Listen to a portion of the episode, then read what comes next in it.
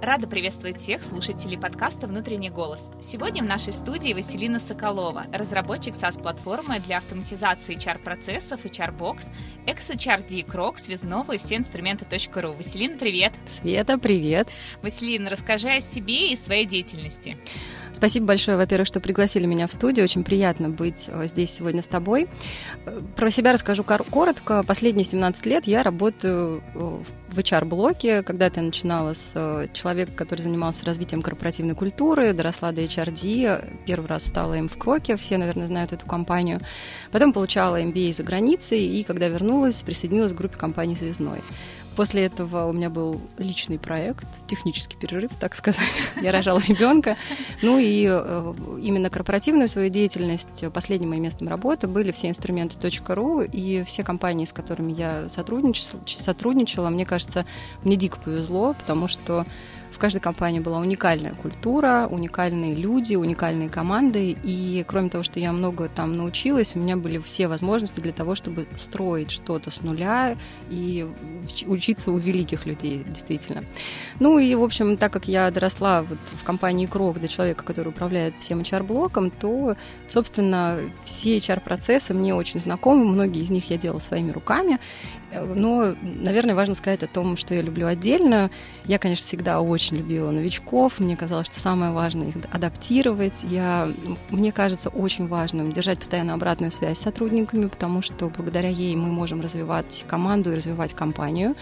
И ну, отдельная экспертиза у меня есть, конечно, в построении корпоративных университетов и обучающих программ и прочее.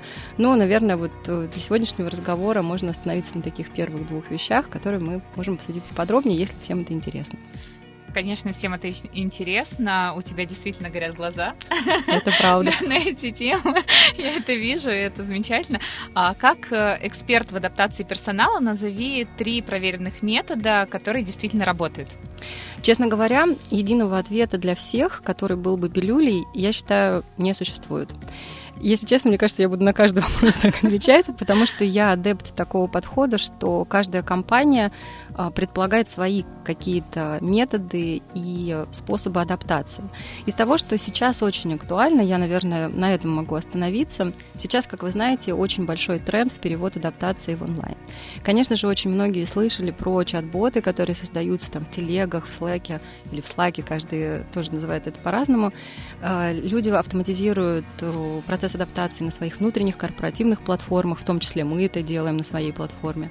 И, наверное, такие интересные тренды — это когда ты не просто адаптируешь сотрудника, давая ему видео компании, там, проводя ему тренинги, хотя лично я считаю, что, например, видеоинтервью с владельцем компании, который честно отвечает на какие-то вопросы, возможно, даже собранные у какой-то группы новичков, это очень важно, потому что сразу передает культуру. Как мы знаем, что рыба цветет с головы, и те наши руководители, которые управляют компаниями, их постулаты какие-то, их ценности, их культура, она передается на всю команду, и поэтому видео, например, с владельцем компании или генеральным директором очень важно.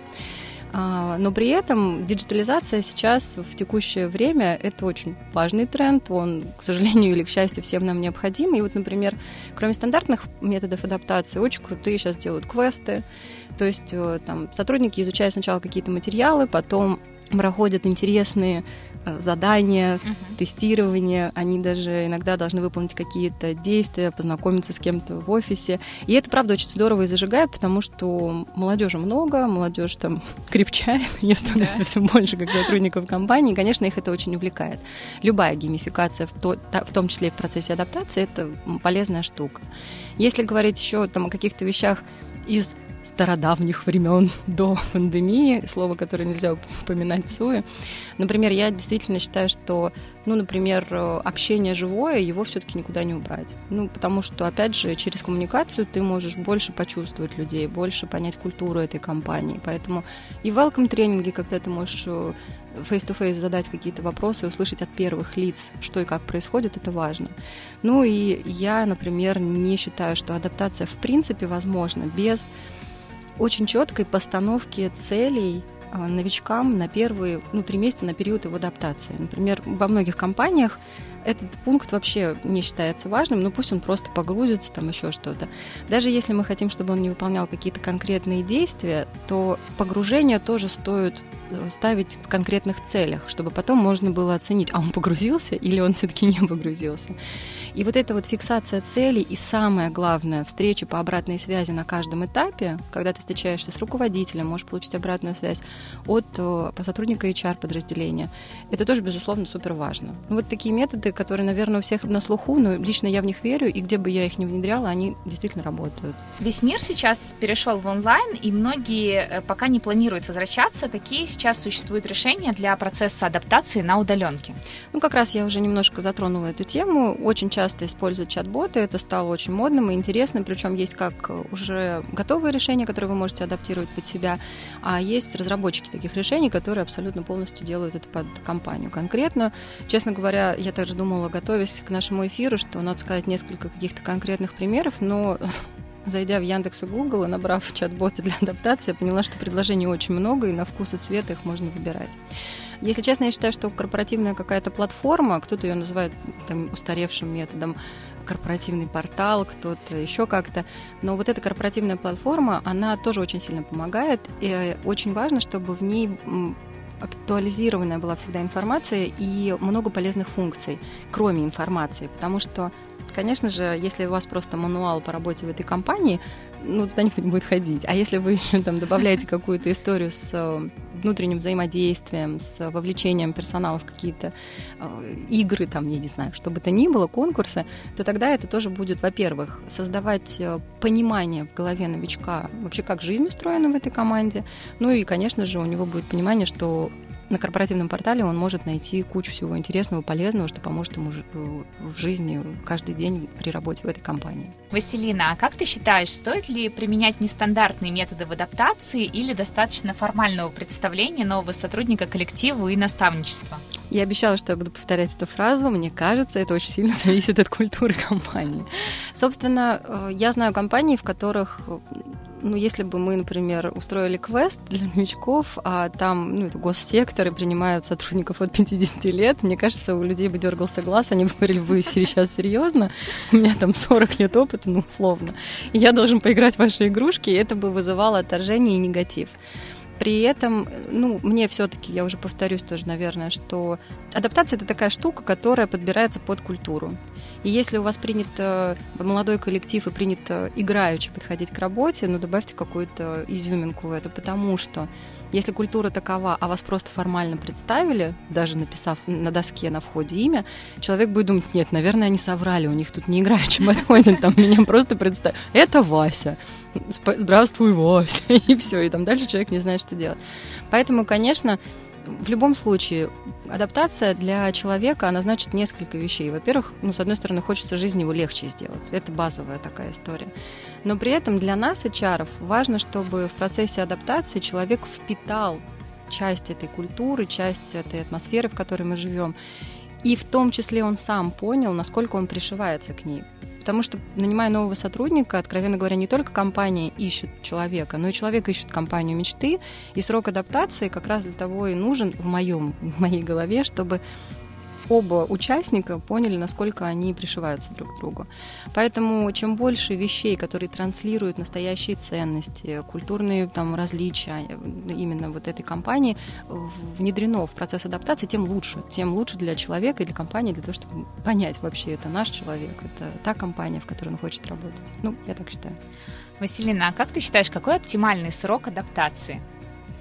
Есть испытательный срок, но есть и срок адаптации, который человек проходит, и когда мы понимаем, что да, все, он часть коллектива. Я верю, наверное, в то, что реально человек полностью адаптируется в течение первого года. То есть у него есть определенные стадии, там в течение первых трех месяцев у него вырабатывается новая привычка, чисто физиологическая, знаете, такая штука, что когда мы делаем ремонт, например, в квартире, помните, раньше был такой ремонт, когда все выключатели были наверху, он да, старинный да, такой советский ремонт, а потом стало круто делать евро ремонт, и выключатели стали на уровне руки, ну, чтобы не тянуться, и дети могли включить свет. Так вот, когда ремонт этот сделан, был евроремонт, все абсолютно переживали такую штуку. Они заходили в комнату и хлопали на предыдущее место выключателя, то есть наверх. Потом вспоминали, а, блин, у нас же ремонт, давайте-ка туда. Вот, э, например, первые три месяца это про то же. Человек приходит в компанию, он ездит другим маршрутом. Он ездит там теперь не на метро, а на автобусе. Он там выходит на другой станции, делает другие пересадки.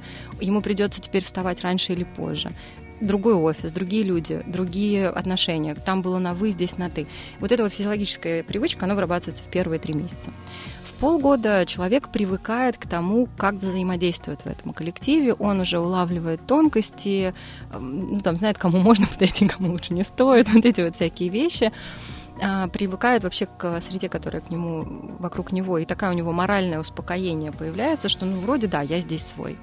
А в течение года, почему я говорю, окончательная адаптация происходит, я верю в то, что человек должен прожить в компании какой-то полный цикл. Обычно полный цикл – это год бюджетировании, участвует он в нем или нет, оно все равно его касается. Там выплаты зарплаты на регулярной основе, получения каких-то бонусов регулярных.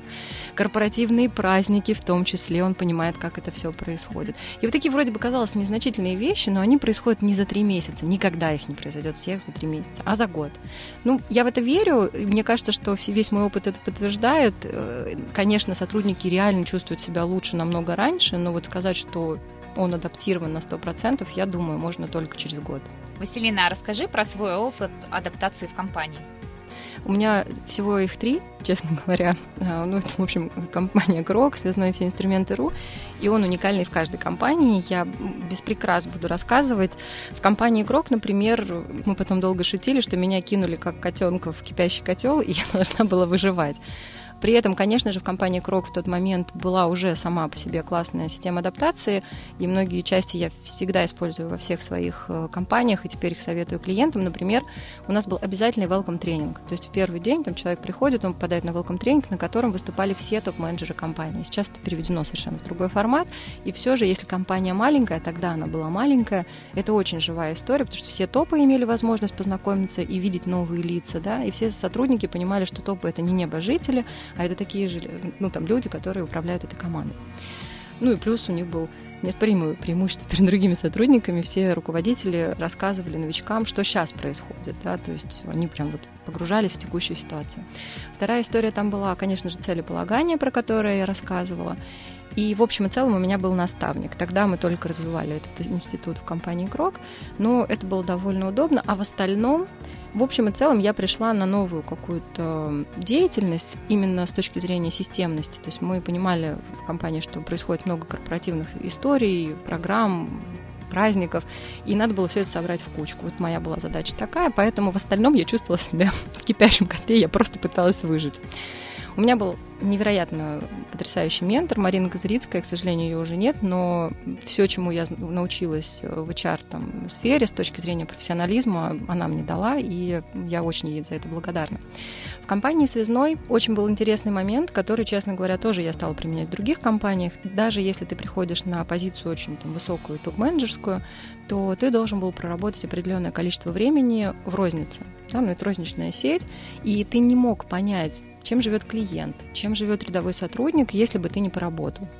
Собственно, первые пару недель я провела в розничных разных точках, и я тоже считаю, что это очень замечательный опыт, в том числе и потому, что ты можешь пообщаться с разными людьми в компании и понять, что у них болит, что у них сейчас происходит, и у тебя есть возможность получить информацию как снизу, так и сверху, потому что с топ-менеджерами ты все равно общаешься. И третье, вот компания всеинструменты.ру, мне кажется, системную такую адаптацию. Как раз-таки мы создавали вместе, когда я пришла в компанию. Как раз-таки в связном я научилась, что нужно работать с разными людьми, и в, во все инструменты РУ для всех топ-менеджеров компании мы прям создали такой период погружения в команду первые 2-3, а иногда 4 недели любой руководитель компании, он должен провести внутри всех подразделений. То есть если там, неважно кто ты, руководитель там, продаж, то ты должен пойти поработать на склад. Если э, дальше ты должен поработать на торговой точке, в колл-центре, поработать за, за критичными заявками клиентов. Ты должен был познакомиться, как работает маркетинг, как устроена там SEO-оптимизация. То есть вот и, и пока ты не пройдешь каждую из этих точек, ну, считается, что ты не понимаешь, чем живет компания. Но самое, наверное, интересное не это, потому что ты такой посидел там, ничего никого не послушал, и мало, непонятно, что у тебя осталось в голове. Поэтому после каждого дня или там, по каждой встрече ты, как руководитель, должен был предложить пять улучшений в этом подразделении, которые ты сразу увидел, чтобы улучшить эффективность работы этого подразделения. Это тоже очень интересный инструмент в адаптации. Почему? Потому что человек, который еще не зашорен внутренними процессами, текущей ситуацией, обстановкой, личными связями, он действительно креативит, использует свой предыдущий опыт для того, чтобы подсказать какие-то очевидные, может быть, огрехи. Ну, прямо скажем, не все может быть внедрено, потому что некоторые вещи в компании работают потому, что мы прошли 10 кругов ада, и это лучший, лучший вариант, да. И все же это очень помогает э, увидеть какие-то новые возможности и что-то подправить в различных процессах. Ну, если говорить с точки зрения именно руководителя, мои, мои пути адаптации были именно такими. А как мы выстраивали адаптацию для других сотрудников, именно целевых аудиторий сотрудников, это тоже в каждой компании по-разному, и надо исходить, конечно, из задачи. Смотри, некоторые компании проводили найм персонала во время самоизоляции, и тем самым сотрудники проходили адаптацию на удаленке. Как ты считаешь, э, насколько легко будет человеку и сотруднику такому влиться в коллектив э, после возвращения в офлайн? Это очень интересный вопрос, и он тоже очень зависит от двух факторов. Первое э, – от культуры компании, и второе – от самого человека. То есть, например, вот сейчас, знаете, как я человек офиса. Вот просто человек офиса. Я никогда не работала на удаленке. Ну, два года назад, когда я ушла из последней компании, с тех пор я работаю на удаленке. Я вот каждый день у нас созвоны со всей командой, которые сидят по всей России, в разных городах. И я никого не видела вживую, честное слово. Я люблю этих ребят, как, я не знаю, как, ну, это часть моей жизни. И мне вот, например, легко, я смогла перестроиться, хотя иногда, конечно, мне хочется прийти в офис, я не знаю, поздравить человека лично с днем рождения. Мы там вынуждены сейчас отправлять подарки по почте и, и поздравлять их онлайн. Но для всех ребят это норм. Вот ребята разработчики, им нормально сидеть дома одному, им наоборот комфортно, что их никто не отвлекает и прочее. Есть компании, где это будет очень тяжело, и это прекрасно понятно. Поэтому, опять же, зависит от того, как компания устроена. Очень важно сделать так, чтобы человек на, даже на удаленной адаптации ну, получил вот эту вот свою долю личного взаимодействия. Вот я, например, правда считаю, что если мы взяли человека на удаленке, дали ему посмотреть пять видеороликов, заставили его поиграть в квест э, и сказали, все, молодец, ты адаптировался, и, и больше ничего. Ну, это, это очень демотивирует, потому что ну, мы люди, нам нужна какая-то социализация, нам нужна живая обратная связь. Поэтому нашим клиентам я очень рекомендую обязательно добавлять регулярные, причем в первый месяц более часто, потом уже чуть менее часто, онлайн-созвоны, когда ты видишь именно лицо человека, именно с видео, то есть не просто по звуку там позвонить. И я знаю, что во многих компаниях вот эта часть, она очень помогала. А как ты считаешь, появятся ли какие-то новые инструменты адаптации из-за новых реалий? Ну, конечно, безусловно, это должно произойти, и более того, это происходит. Чат-боты раньше были Раньше были только у компании Крок, да, там, и все, и все таки покажите нам этот чат-бот. Сейчас они есть много где, и это уже стало чем-то довольно стандартным, хотя многие по-прежнему равняются на тот самый первый чат-бот по адаптации и правильно делают. И что это будет, это очень интересно. Я не знаю, я вот недавно мы скреативили между собой и думали, ну, наверное, это будет какая-то голографическая история, ты там включаешь на кнопку на компьютере, а перед тобой твой руководитель, ты его потрогать там можешь, а это безопасно, то есть э, честно, мне сейчас сложно судить, но наверняка эта история будет развиваться. И более того, я очень сильно верю, что многие компании по-прежнему останутся на удаленке. Ну, посмотрите, сколько от этого плюсов. Это снижение костов, это э, повышение комфорта работы в те часы, когда ему удобно. Мы не тратим время на час там, на добраться, на, ну, для Москвы это очень актуально. Час туда, час обратно, кто-то два часа из Подмосковья едет. Можем проводить время с семьей. Конечно, тут есть очень сложные аспекты, что очень многие люди совершенно потерялись и не знают, когда закончить работу, когда ее начать, работают 100% времени, но это выбор людей, да, то есть мы их можем лучше обучить, поэтому в любом случае что-то будет появляться, и многие все равно останутся на удаленке, поэтому понятно, что за новыми методами адаптации наше будущее. Но тут, наверное, еще подключатся психологи, потому что начинает стираться вот этот баланс между работой да. и личной жизнью, да. и уже больше компаний Все во время больше самоизоляции начали обращаться к корпоративным психологам. То есть либо кто-то начал на аутсорсинге да приглашать психолога, потому что действительно появились новые, ну, получается, ну, да. проблемы, которые возникают э, у людей, которые работают на удаленке. Это безусловная правда. И вот если, например, приходит новый сотрудник, и он маленький еще, да, то есть там это первая его работа, мне кажется, у него вообще крыша едет. Он такой, да здесь все работают сто процентов времени, наверное, здесь принято, я пойду-ка в другую компанию, ну, условно. И это важно, баланс это очень важно. Компании решают это по-разному, кто-то обучает, и это очень правильно. Кто-то психологов приглашает, кто-то там просто вырубает корпоративные сети, в которых люди работают. Я даже слышала про такой пример, потому что люди стали выгорать и говорят, все, я как бы все, я больше не могу. Да, это нормальная практика. То есть получается, что только силой воли можно заставить себя дома не работать. Да, получается, ну для многих получается так, потому что мы же ответственные все в основном ребята, да, и, конечно, бывает и другая сторона этой медали, что кто-то вообще не работает, и там появляется, когда знаешь, что с 12 до часу шеф всех спрашивает, как дела. Я посижу у компьютера, а в остальное время гуляет. И то я считаю, что это правильно, потому что обычно в этот час очень много успевается, и ты успеваешь еще уделять время семье и себе. Василин, а как по поведению нового сотрудника понять, прошел ли он период адаптации или еще нет? Очень интересный вопрос, потому что искренне я считаю, что поведение человека не на первом месте. Ну, хотя это очень важно. Если все-таки мы задаем какие-то рамки, ну, первое, мы задаем какие-то рамки для поведения. И, например, не приходить э, в рваных джинсах не ругаться матом на встречах, говорить на ты, а не на вы. Ну, базовые такие принципы. И мы видим, что человек приходит в рваных джинсах, матерится, ни с кем не здоровается, и со всеми на вы, на рачито Иван Федорович, да, очевидно, он не хочет что-то в себе менять и не хочет принимать наши mm-hmm. какие-то ценности. И все-таки э, важно, мне кажется, что оценивать человека нужно не только по поведению, но еще по двум вещам. Первое, по поставленным целям, то есть насколько он их выполняет.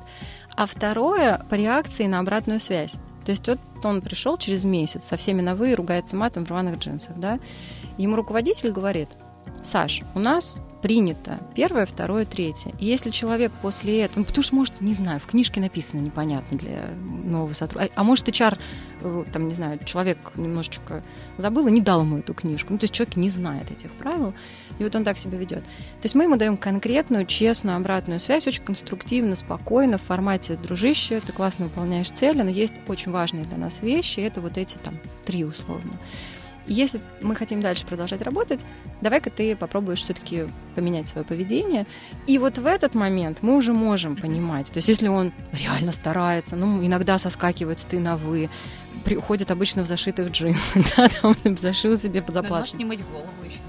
Вот, вот это очень интересный вопрос обратной связи. Мы, кстати, про него тоже, да, хотели поговорить. Обратная связь это тоже про культуру. Вот культуру принято ли здесь давать обратную связь или нет? У меня был очень интересный кейс, когда в одной из наших компаний, тех компаний, в которой я работала, одна девочка, она была рекрутером, и у нее в какой-то момент в ее личном, э, на ее страничке на личной появилась фотография, ну давайте так, своими именами называть, она была обнажена там. Она была HR, рекрутером. То есть люди, вообще мы живем в век информационной открытости. И, в общем-то, я, например, если бы ходила на собеседование, и я прекрасно знаю, что многие это делают, я тоже смотрю, с кем я пойду на собеседование. Там контакт, Facebook и прочее. И тут я вижу обнаженную девчонку, которая будет завтра у меня брать интервью, да? И ты такой думаешь, а, классная девчонка. Я думаю, мы прекрасно поговорим. Огонь. Огонь, да.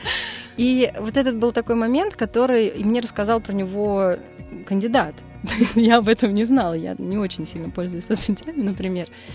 И можно было двумя способами поступить. Очень нервничать, переживать, а можно было честно поговорить. Причем она имеет право. Это ее выбор. Просто это было не в рамках той культуры, в которой мы жили в компании.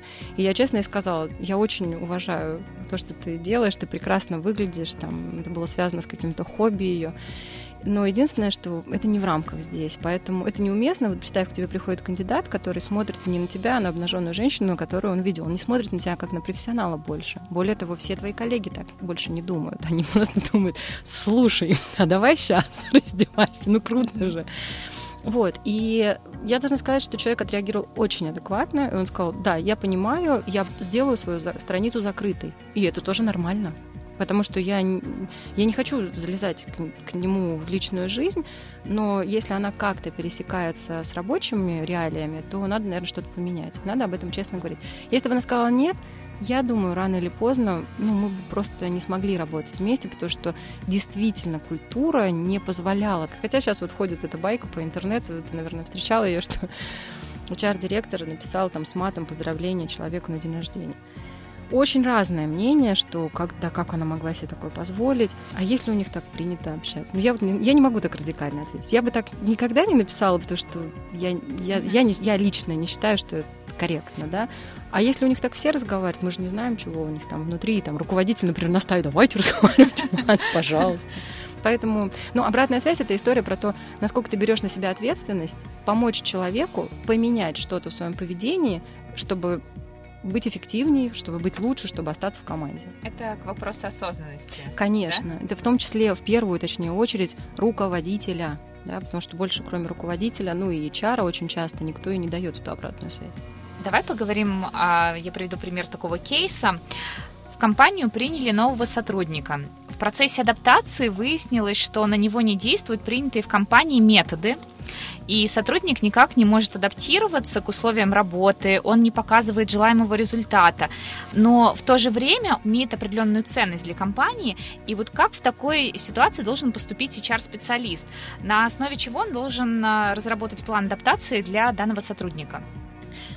Я думаю, что Свет, прости, пожалуйста, зависит от компании человека, но все-таки. И культуры. И культуры, да.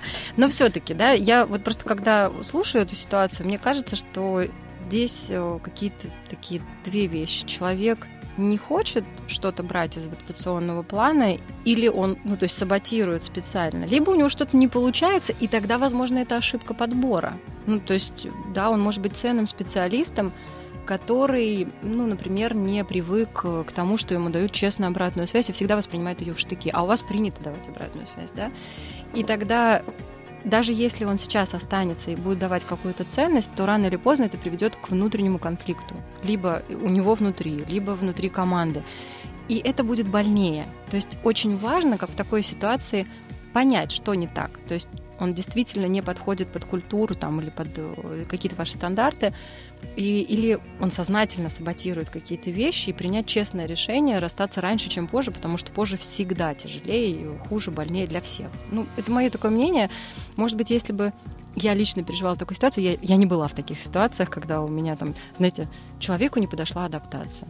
Я понимала, ну, если у нас были ситуации, что мы расставались на этапе адаптации, всегда это было связано либо как раз-таки с невыполнением поставленных целей, с нежеланием сотрудника вливаться в текущую культуру или с его невозможностью в нее влиться, потому что это был другой психотип, это была наша ошибка. И, ну, мы все имеем право на ошибки, главное их там цифровать и понимать, что нужно поменять.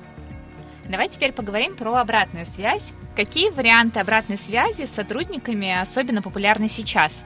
Да, опять же, в связи с текущей ситуацией, э, конечно же, обратная связь стала развиваться гораздо более сильно. Давайте сначала про методы, да, а потом расскажу про какие-то риски, про какие-то сложности, с которыми HR столкнулись. Первое, сейчас очень модные, популярные стали пульс-опросы.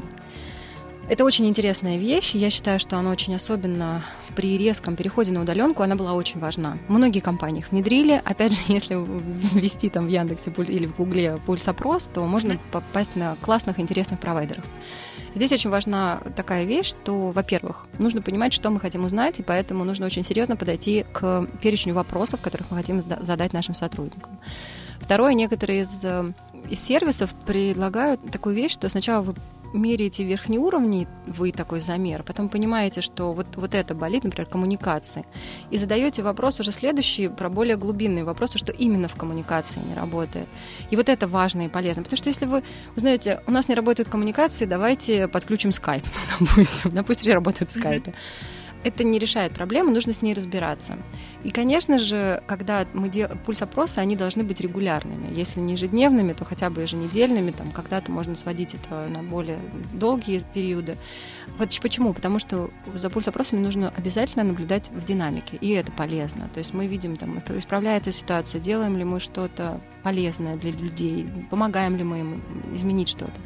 Вот пульс опроса мне очень нравится. Особенно важно, когда есть хорошая, прозрачная, чистая аналитика.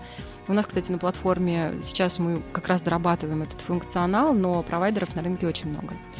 А еще, например, стала очень популярная штука, ну, вообще есть такой инструмент, он очень часто используется на Западе, а в России его довольно редко используют. Инструмент называется ICSI, это удовлетворенность внутреннего клиента. Очень часто его используют именно для оценки качества процессов бэк-функций, да, поддерживающих функций. Ну, там, бухгалтерия, HR, финансы, не знаю, склад, например. Но история в том, что у каждого, по сути, человека есть внутренняя услуга, которую он предоставляет своим коллегам.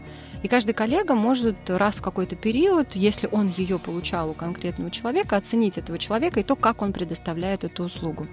Но очень важная такая штука, что ICSI на самом деле очень часто путают, что проводя этот опросник, потом смотрят на результаты и видят, Вася Пупкин плохо предоставляет э, услугу по организации внутренних обучений. И все. Начинается порка Васи Пупкина.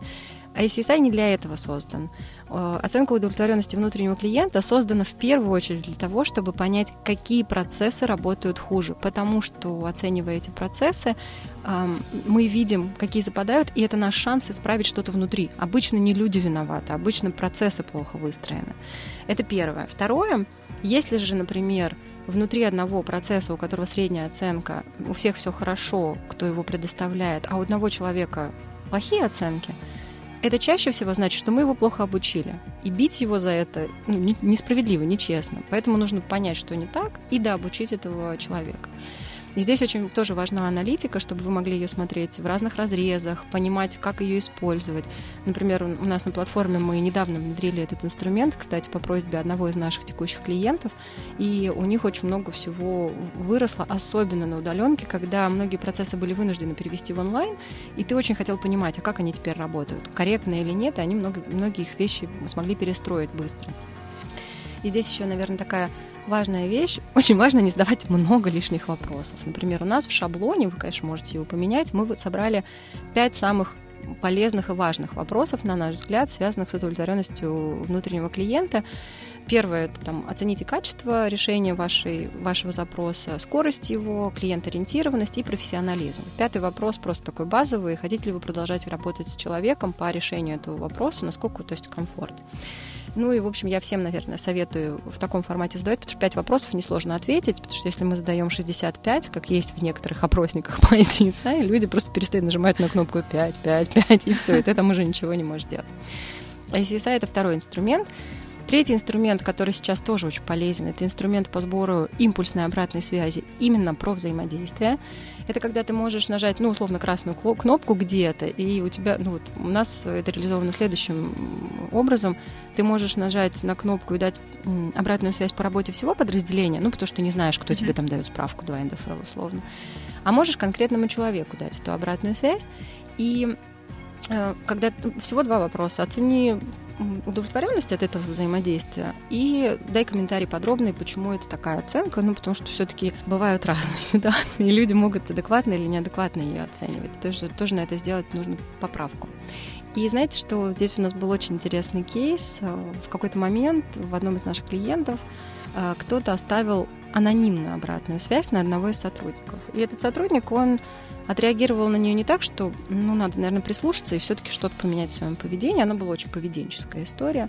А он написал сразу на своего руководителя и поставил в копию HR. То есть он получил анонимную обратную связь, в которой было сказано, там, Вася Пупкин обматерил меня с ног до головы, условно. Uh-huh. И он, вместо того, чтобы как-то там подумать, наверное, нужно что-то поменять, он пишет на своего руководителя HR-директора, я получил в кавычках анонимную обратную связь, и я с ней абсолютно не согласен. И вот ну, допустим, там, Петя Иванов, который ее написал, она анонимная, ну, то есть, как бы там нельзя посмотреть. Как то есть, это просто были догадки? Это были просто догадки с такими конкретными обвинениями. Угу. Он просто сам такой, и я вообще-то, когда это произошло, я с ним разобрался сразу, мы договорились там о чем-то, и я не понимаю, зачем это нужно было делать так. Через несколько, ну, я просто общаюсь с HR-директором, через несколько минут она мне говорит, представляешь, мне, ну, не, не там, Петя, а, например, Катя uh-huh. пишет в коммуникаторе, HR-директору, а скажите, пожалуйста, а у нас действительно анонимная обратная связь на портале? Я отвечаю, да, мы не, мы не сохраняем данные, кто, кто его оставил, кто эту обратную связь. Он говорит, просто я сейчас написала анонимную обратную связь Васе Пупкину, а он стал так вежливо со всеми разговаривать, а особенно со мной, что я боюсь, что он знает, что это я. Ну, HR-директор сложила 2 плюс 2 и поняла, что это не Петя, написала на нее там Маша, да. И это было очень глупо, потому что, ну, во-первых, было понятно, что человек не хочет работать с этой обратной связью, он хочет там сразу в штыки ее воспринимать. И я знаю, что в итоге в компании с ним расстались, потому что это был не единичный случай. И вот эта история про импульсность. То есть я повстречалась с кем-то на встречу, он меня там некорректно себя повел, и я могу дать эту обратную связь с конкретными примерами, чтобы человек там понимал, за что. Но если совсем честно, например, у нас на платформе в, большинстве наших клиентов этот инструмент пользуют, используют для того, чтобы чтобы выразить благодарность за какие-то вещи. То есть я пообщалась с кем-то, мне помогли, я пишу там Света, спасибо огромное, это было так круто, пять нам за взаимодействие. Это тоже важно, важно видеть, что люди ценят твое отношение, твою помощь и прочее. То есть такое виртуальное спасибо, да. пряники. Да, да, да, вот эти пряники. Все, все, все в одном месте. Конечно, вот мне кажется, что очень многие не верят в эту историю. Я в нее верю, потому что мне кажется, в разных наших клиентах и компаниях, где мы внедряли, нам удалось найти такой гармоничный баланс. Это оценка 360. Да? То есть это история про то, что ты сам оцениваешь, тебя оценивает твой руководитель, твои подчиненные, если они есть, и коллеги одного уровня, с кем ты чаще всего взаимодействуешь по каким-то конкретным компетенциям. И у нас часто принято думать, что никто тебя не оценит честно. Ну, во-первых, оценит, если в компании принято говорить конструктивную обратную связь. В одной из компаний, которых мы запускали импульсную обратную связь и оценку 360, мы сначала около трех месяцев обучали сотрудников двум вещам. Давать обратную связь и принимать, что важно, обратную связь, потому что ты правда большой молодец, но единственное, что тебе нужно поправить, чтобы стать успешнее, пожалуйста, перестань бить людей на встречах, да, и как бы, а человек ответил тебе сразу там пощечиной, ты понимаешь, что не работает, да, и поэтому нужно, чтобы обе стороны умели правильно реагировать на эту обратную связь. Ну, вкратце, наверное, это все, хотя инструментов довольно много. Знаешь, бытует мнение, что вот как раз-таки обратная связь и опросы, они в некой степени измеряют внутреннюю температуру коллектива. Ты с этим согласна? Абсолютно точно, да. Причем метрики бывают разные. Например, пульс опроса как раз, знаешь, такой более intangible, да, то, что нельзя измерить. Ну, то есть просто состояние. Ты вообще как? Можно задать вопрос, ты вообще как? И он тебе пишет плохо. И ты у него спросить можешь, а, а почему? Мне кулера нет дома. Я так хотела, чтобы у меня было, ну, условно. Э, это одна история. Вторая история, про которую тоже рассказывала, ты можешь оценить процессы. И если процессы ломаются, то и людям сложнее работать. Это тоже понятно и очевидно. А третья, вот там с помощью, например, оценки 360, ты можешь оценить, насколько у тебя команда в тонусе. То есть особенно если ты сравниваешь год к году, например, там людей, которые растут или не растут, ты, ты видишь, они вообще идут вперед, они хотят развиваться, uh-huh. или они все-таки уже снижают какие-то компетенции, расслабились, и нужно их как-то взбодрить. Многие не верят в эффективность оценки 360, говорят, что она не взлетает в российских реалиях. И люди боятся честно отвечать на вопросы. А, ну, как ты говорила, что вот в разных компаниях 360 устроен по-разному. А есть ли инструмент, который на 100% подойдет любому, кому нужно провести такую оценку? Я, наверное, в это не верю, потому что я не встречала этого. Я вообще считаю, что э, если вы хотите что-то автоматизировать, то какой бы инструмент не был бы выбран, все равно придется немножечко под него адаптировать свой процесс исключение составляет только собственная разработка, которая очень часто очень дорогая, очень долго и еще более сложная, чем купить какой-то инструмент. Поэтому, ну, когда мы выбираем, например, провайдера для оценки 360, нужно просто это понимать и быть готовым к тому, что ну, где-то придется что-то поменять. И это чаще всего не страшно, потому что провайдеры оценок, они, ну, откровенно говоря, берут best practice и на основе этих best practice внедряют какой-то автоматизированный процесс. Но у меня была другая идея. Если честно, мы тоже автоматизировали оценку 360, и моя идея была немножечко другой. Я мечтала создать конструктор, потому что так как в разных компаниях по-разному устроена оценка, мне очень хотелось, чтобы, пользуясь нашим конструктором, не привлекая технических специалистов, которые должны были бы его доработать, мы создали инструмент, который поможет всем. Но мне кажется, что мы очень сильно близки вот к идеалу, потому что кроме того, что вы можете там у нас, например, оценивать компетенции какие-то, можно еще сверху добавлять для разных целевых аудиторий разные дополнительные вопросы. Ну, например, вот в одной из компаний, где я внедряла 360, мы оценивали людей не только по компетенциям, но еще задавали вопросы, которые, в принципе, могли бы дать больше обратной связи э, от, и, и задавали вопрос, например, оцените сильные стороны человека, ну, надо, чтобы похвалили, да, и просили также написать, а расскажите о точках роста. И это тоже очень часто взгляд со стороны, с разных уровней, он очень полезен этому человеку. Ну вот мы, например, к этому подошли. Почему не верят? Потому что не верят в анонимность, и но опять же, я говорю, что если это внешний провайдер, если такой, как наша, например, система, мы просто не логируем тех, кто э, отдает обратную связь, поэтому я вот всегда шучу, что если даже вы придете ко мне с бутылкой моей любимой вдовы Клико, я не смогу вам сказать, кто плохо про вас написал в обратной связи по 360 или в любой другой, потому что, ну, это анонимно. Ну, чтобы раскрыть вопрос э, про оценку 360 до конца, может быть, ты поделишься каким-то лайфхаком для ее максимально эффективного проведения? На самом деле, большую часть я рассказала. Наверное, важный, важный момент, который я не озвучила, это история, зачем мы вообще делаем оценку 360. То есть мы получили опросник какой-то, точнее результаты по опросу, и мы видим, что какие-то компетенции западают, какие-то лучше, ну, в общем, понятно. И видим какие-то сильные и слабые стороны, озвученные нашими коллегами. Вот самое главное, я считаю, в оценке 360 не сам опрос, а то, что вы дальше с этим делаете. И я верю в то, что обязательно после проведения оценки на человека нужно лично встретиться с этим человеком в составе HR, руководитель и оцениваемый. Но самое главное здесь не просто встретиться и там типа видел свои оценки, ну что, сейчас я как тебе, в школе, да, знаешь, как в школе, директор типа, на ковер, да, да, да, да. Вот эта вот э, культура проведения итогов по 360, она должна быть совсем другой. То есть 360 это не про то, чтобы кого-то побить, да, это про то, что кому-то помочь быть еще лучше. Вот это нужно внедрить в головы тем, кто проходит оценку, тем, кто проводит оценку, руководителям, HR и всем. Это первое. Второе, например, конкретный, конкретную вещь, которую я учу всех, кому, все, всех, кому мы помогаем внедрять 360, на оценку 360 все должны прийти подготовленными. То есть сотрудник ваш, которого вы оцениваете, должен заранее получить лист оценок. Он должен подготовиться, что ему в какой моменте можно сказать, причем не просто оправдаться по этой истории, а, например, надо ему задать несколько конкретных вопросов. Какие вещи ты видишь, ты в каких молодец? Ну, он там говорит. Какие вещи у тебя проседают, которые ты считаешь основными? Как ты считаешь, как ты можешь их прокачать? Какие для тебя не актуальны, с чем ты согласен, с чем ты не согласен.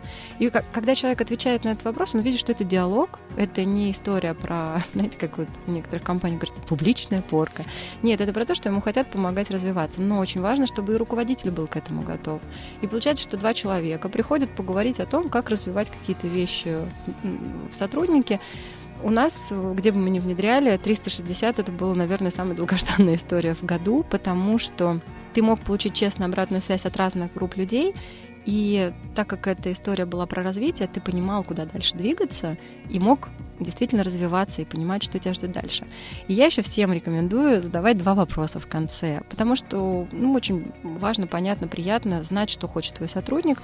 Поэтому задавать вопрос первый, а куда ты хочешь дальше развиваться, кем ты себя видишь uh-huh. в рамках там трех-пяти лет, а то мы спрашиваем это только на собеседовании, все. А дальше не знаем, что человек, там, может, он ненавидит свою работу, может, он хочет там не бухгалтером быть, а HR. А второй вопрос – очень важно не забывать задавать встречный вопрос. Скажи мне, как руководителю, что я могу улучшить в себе, в своей работе, чтобы наше с тобой взаимодействие было более эффективным. Это разрушающий все стереотипы вопрос, но на самом деле для руководителей очень часто бывает такое, что никто, кроме их сотрудников, не скажет, что, где они лажают. У меня была такая ситуация. Я вот откровенно, я ну, там, за своих сотрудников всегда горой. И у нас такая тема была, что они знают, что uh-huh если что-то происходит, я прикрою любого. Мы потом, конечно, я могу кого-то в куларах обсудить этот момент. И в какой-то момент мы проводили для меня оценку 360, э, не для меня, точнее, а для моего сотрудника. Я говорю, скажи мне, чем я могу быть лучше. Он говорит, ты знаешь, мне вот искренне не хватает более регулярной обратной связи. Я вообще что хорошо делаю, что плохо. Мы, как руководители, часто бывает, человек работает круто, главное его не трогать. А им тоже хочется. Даже если он делает круто каждый день один и тот же отчет, то надо регулярно говорить спасибо большое, что ты ни разу не опоздал и делаешь его по-прежнему качественно. То есть вот такие вот лайфхаки про то, как именно завершать эту оценку. Ну и, честно говоря, если вы не фиксируете по итогам встреч по 360 какие-то цели на развитие, то это все уходит в никуда, человек, наверное, даже не понимает, что к чему и зачем это было. Поэтому фиксация четких договоренностей, как он будет развивать какие-то три, максимум пять каких-то моментов по итогам оценки 360, это вот прям такой маст, с которым каждый должен выходить. Желательно зафиксированный где-нибудь в почте, чтобы потом не было истории. Да нет, такого не было, я не знал. Здорово. То есть, а давай, если вот закрепить, например, тезис на все моменты лайфхаки от Василины Соколовой. По 360. Первое, да. это должно быть... Давай, подожди, я да. скажу. Внимание, лайфхаки от Василины Соколовой. Первое. Обратная связь по 360 должна быть анонимной. Второе. А, вы должны задавать вопросы на очень четкие, конкретные индикаторы поведения, чтобы любой человек мог понять, как их оценить. Третье после от сбора оценок обязательно проводить личную встречу по обратной связи, к которой, четвертое, каждый должен быть готов и прийти со своими ответами на конкретные вопросы, типа что улучшать, как улучшать и прочее. Пятое, обязательно после встречи по итогам обратной связи по 360 нужно выходить с э, зафиксированными действиями, которые планирует сотрудник для того, чтобы развиваться дальше. Замечательно, мы берем и все действия. Ты рассказала про импульсную обратную связь, а какие подводные камни есть в этом инструменте? Наверное, то, что я как раз озвучивала про парня, который решил не работать с этой обратной связью, поэтому после этой конкретной истории, например, я считаю, что... Ну, я точнее не так считаю, я искренне верю, что если человек не готов дать не анонимную обратную связь, а от своего имени, то значит, ну там, ну, в общем, что-то, что-то там не так. Можно разделить на 16, условно. И несмотря на то, что, например, у нас в сервисе есть возможность галочкой включить анонимность обратной связи, я всем рекомендую ее отключать. Ну, потому что у нас можно там как-то настраивать инструмент, это конструктор.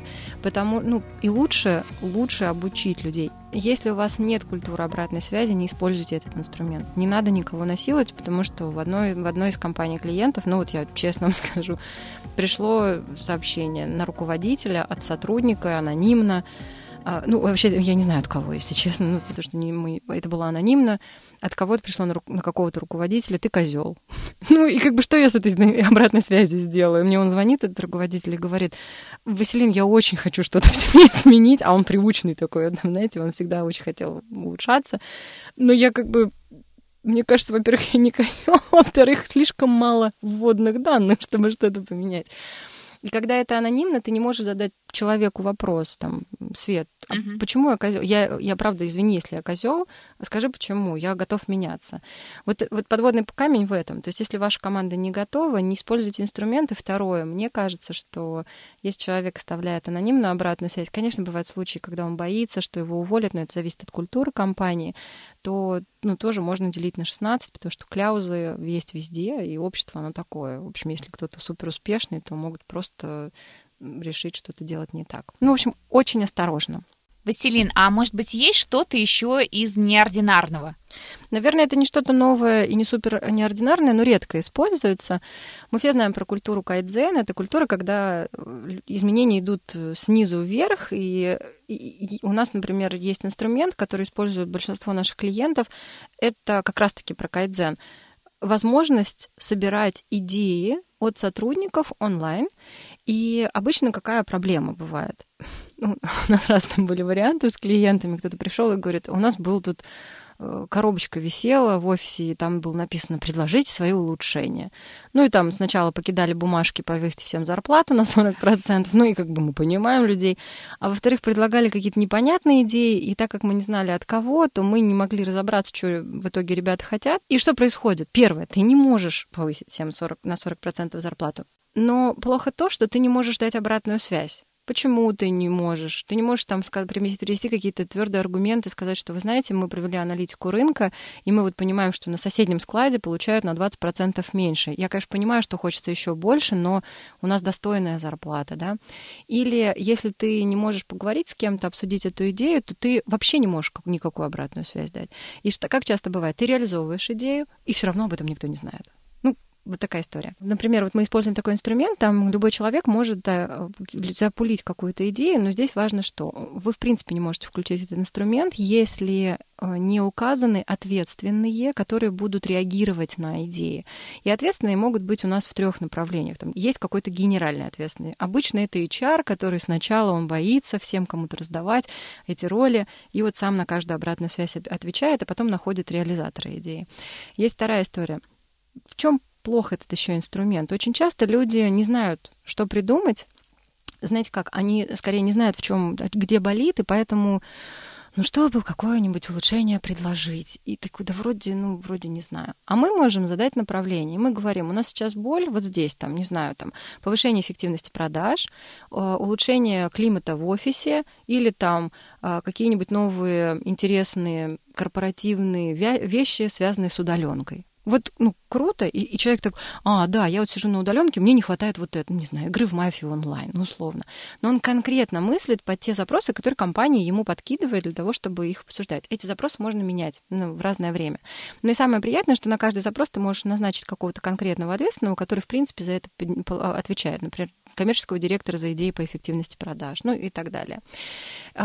И, собственно, у вас появляется инструмент, в который люди могут сказать, а, у нас на платформе можно такую штуку включить, тумблер такой, типа, проход... будет ли проходить предварительную модерацию идею? То есть, если там кто-то сказал, повысить 40% зарплат, она не, дальше даже не пойдет, ну, потому что, не знаю, по какой-то причине. А может, пойдет, если вы так решили. И в тот момент, когда мы утверждаем идею, что она достойная, чтобы ее увидел весь свет, ее видят не только ответственный, но и все сотрудники компании. И они могут отдать голос, сказать, да, это топовая идея, давайте сделаем. И второй момент у нас на платформе, к примеру, очень много где это реализовано, он может отдать голос, сказать, что я готов помочь в реализации этой идеи. И вот Поделиться это... своей зарплатой? Например, а если кто-то готов? И знаешь, у нас на самом деле был очень интересный кейс, он такой про бизнес. Люди собирали в одной компании идеи про то, как повысить эффективность, э, эффективность продаж. И сначала это было просто объявлено на собрании среди менеджеров по продажам, продажам. И вот один, менеджер, один из менеджеров пришел к своему руководителю и говорит, я придумал в нашей самописной CRM очень крутое улучшение, которое поможет нам оформлять заявки типа там чуть ли не в два раза быстрее. Руководитель посмотрел, все изучил, говорит, да, супер, иди в IT, договаривайся, скажи, что виза моя есть. Он пошел в IT, те говорят, супер, идея, согласны, это точно упростит работу. 600 тысяч, 4 месяца сотрудник возвращается к руководителю и говорит, дай денег. Кто-то говорит, денег нет, но вы держитесь. Ну и все, круг, круг Идея классная. Идея классная, но как бы у нас в бюджете нет идеи на то, чтобы платить даже внутреннему Ну, понимаешь, да, круг замкнулся, идея дальше никуда не идет. Человек старался, он в следующий раз не предложит эту идею.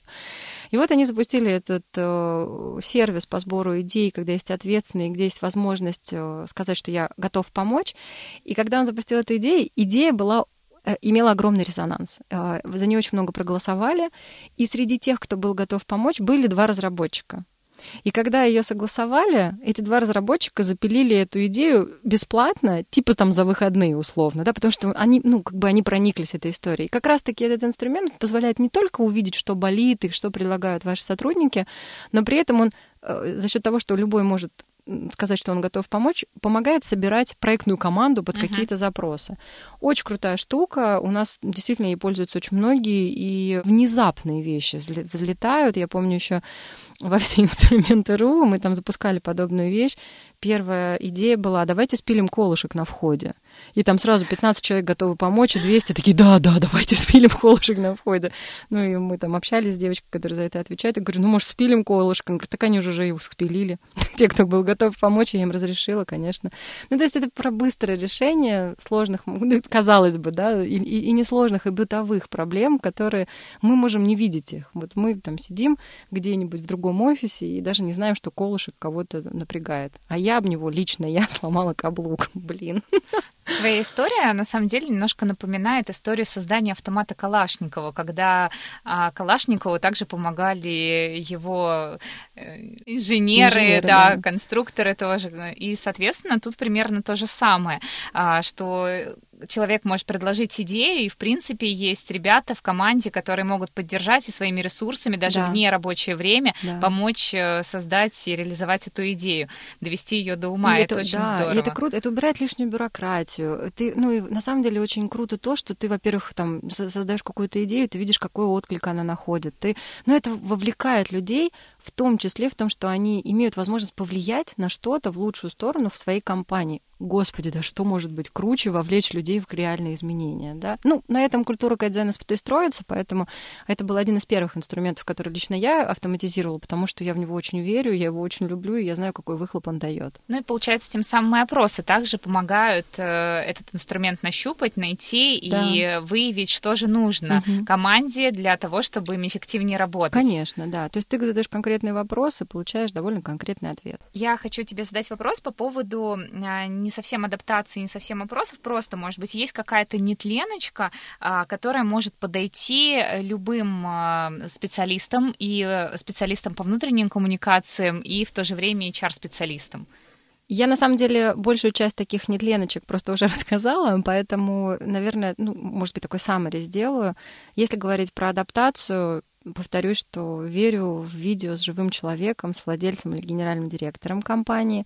Если особенно на удаленке, круто записать такое видео от всех топ-менеджеров компании, чтобы люди видели, с кем они будут работать, и знали, кто управляет э, всей этой организацией. Есть э, вещи, как книга нового сотрудника. Я в нее верю бесконечно, друзья, потому что если у вас онлайн это хорошо, а если она напечатана, представляете, ваш сотрудник принес домой, его семья увидела, какие у вас офисы, какие у вас программы, как вы хорошо разговариваете с людьми, как там все красиво и ярко, и тоже захотела туда прийти. А пришел еще какой-нибудь друг. Ну, в общем, это история про такое развитие э, бренда, да, не совсем напрямую, но вот в таких вот историях. Я вообще считаю, что это очень классная, хоть вроде как уже такая устаревшая тема. Эм, мне очень нравится инструмент, как я говорила, очень четкого структурирования целей на первые три месяца работы, ну или там на, на период адаптации, и обязательно обратная связь по ним, живая, э, с лицом, в режиме хотя бы онлайн, но чтобы видеть друг друга. Эм, если говорить про э, обратную связь, надо начинать с культуры, надо сначала воспитывать и действительно внедрять такой принцип обратной связи, здоровый, конструктивный, не про э, побить на кого-то, а именно помочь улучшиться. Ну и, собственно, если у вас воспитана культура, дальше обучаете, как принимать, как давать и что с ней дальше делать. Потому что получить и увидеть и написать это одно, а ну, ну, научить людей что-то менять в себе и делать это с любовью к людям, это совсем другое. Ну, наверное, так основное. Василин, спасибо тебе большое за эфир. Спасибо тебе большое за твое экспертное мнение в плане адаптации, импульсных опросов, обратной связи.